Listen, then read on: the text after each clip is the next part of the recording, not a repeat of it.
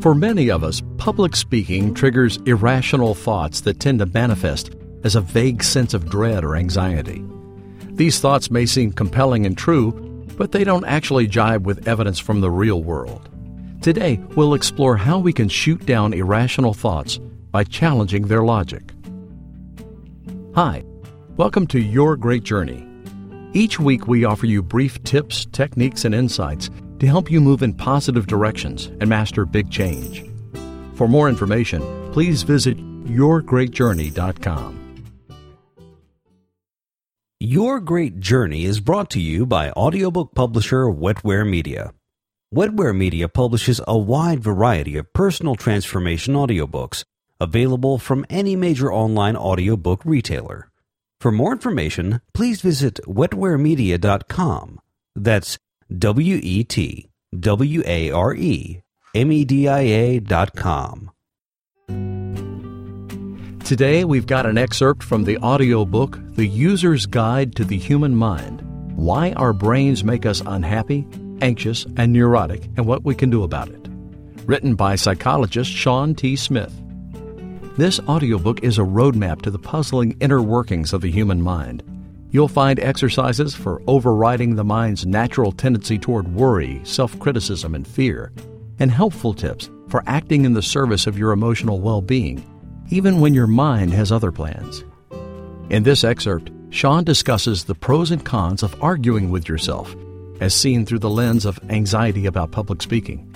He'll discuss the biology behind the fear of public speaking, as well as how to challenge and disrupt irrational thoughts.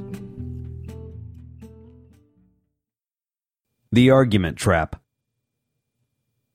The mind often gives us things that we don't want thoughts, feelings, memories, anxieties, moods, and even physical sensations like a pounding heart or sweaty armpits. Sometimes it happens out of the blue.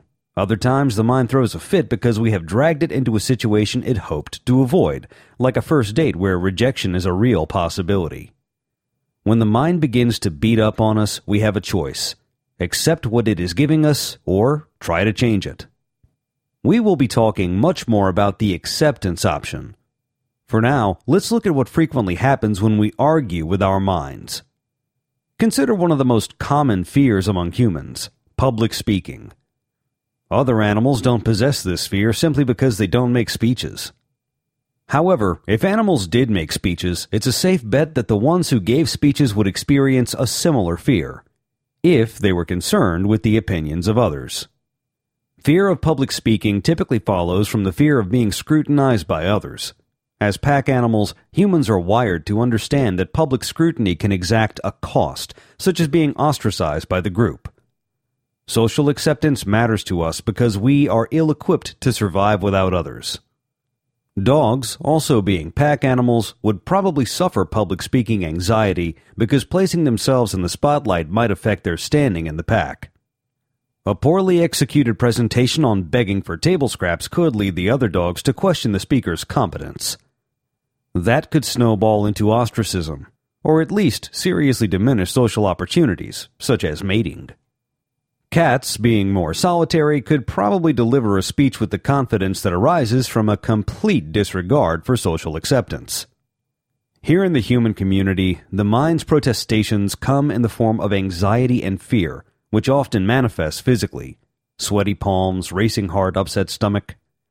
This is the mind urging us to run and hide. We have options when the mind urges us to avoid a situation. 1 do as it says, and retreat from the situation. This offers short term relief, but often comes with the long term cost of shame and regret. 2. Eliminate discomfort by arguing with our minds so that we no longer encounter unwanted thoughts or emotions. 3. Embrace the discomfort that the mind is providing and move forward anyway. This comes with the possibility of strong short term discomfort and higher rewards in the long run. Sometimes, not always, the discomfort disappears in the process. As you may have already guessed, this audiobook focuses on the third option accept what the mind gives us and move forward anyway. That can be an unattractive prospect at first glance, and you may be experiencing a reaction from within. Embrace what? My mind is out of control, and I'm not about to embrace it. Before you commit to either embracing or eliminating thoughts and feelings, let's examine what happens when we argue with our minds. Sometimes arguing works, particularly if we follow the formula for identifying and outmaneuvering what some psychologists call irrational thoughts.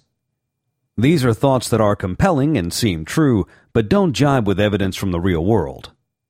For example, the irrational thought that usually exists behind the fear of public speaking is an overestimation of the negative consequences that might follow a poorly delivered speech. I might mistakenly believe that a bad speech could destroy my career or my friendships, or that I will lose control on stage and hopelessly embarrass myself. The irrational thoughts that drive us are rarely visible to the naked eye. Instead, they tend to manifest as a vague sense of dread or anxiety.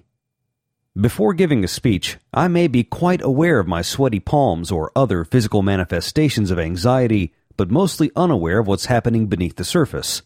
I am probably overestimating negative outcomes. Challenging and disputing the irrational thought involves putting words to that vague sense of dread. I'm afraid I'll lose my job if I give a bad speech. I'm afraid I'll freak out and embarrass myself. Once it's out in the open, we can argue with it. In all probability, most people will not lose their career, destroy friendships, freak out, or go bankrupt after giving a bad speech. This approach sometimes helps.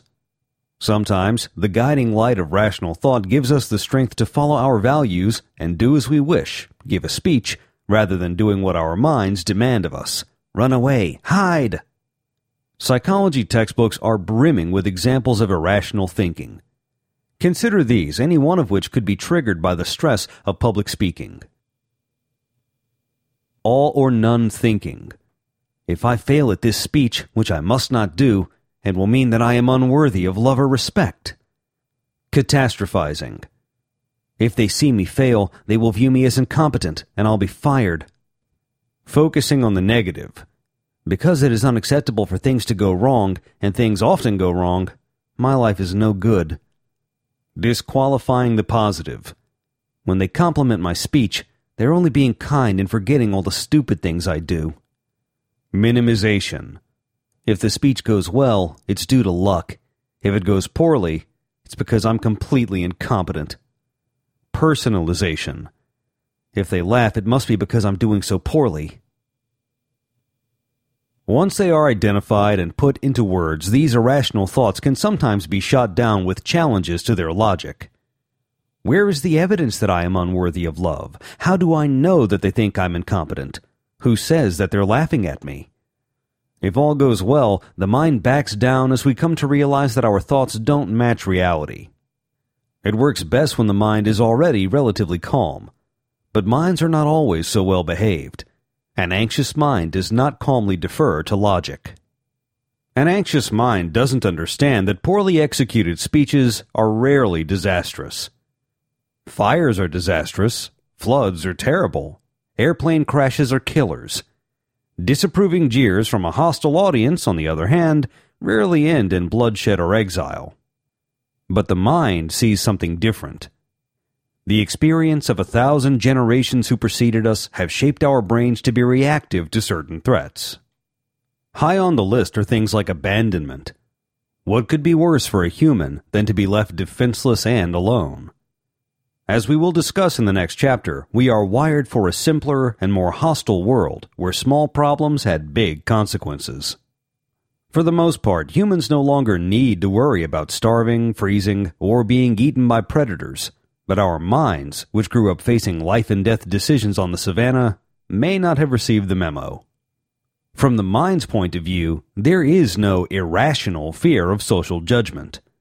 We may think it's outdated and misapplied at times, but it is hardly unreasonable for a mind to fear being judged harshly and possibly ostracized. Fears like that one seem to be wired into us. That's why arguing doesn't always work what can we do if we cannot suppress such thoughts and feelings?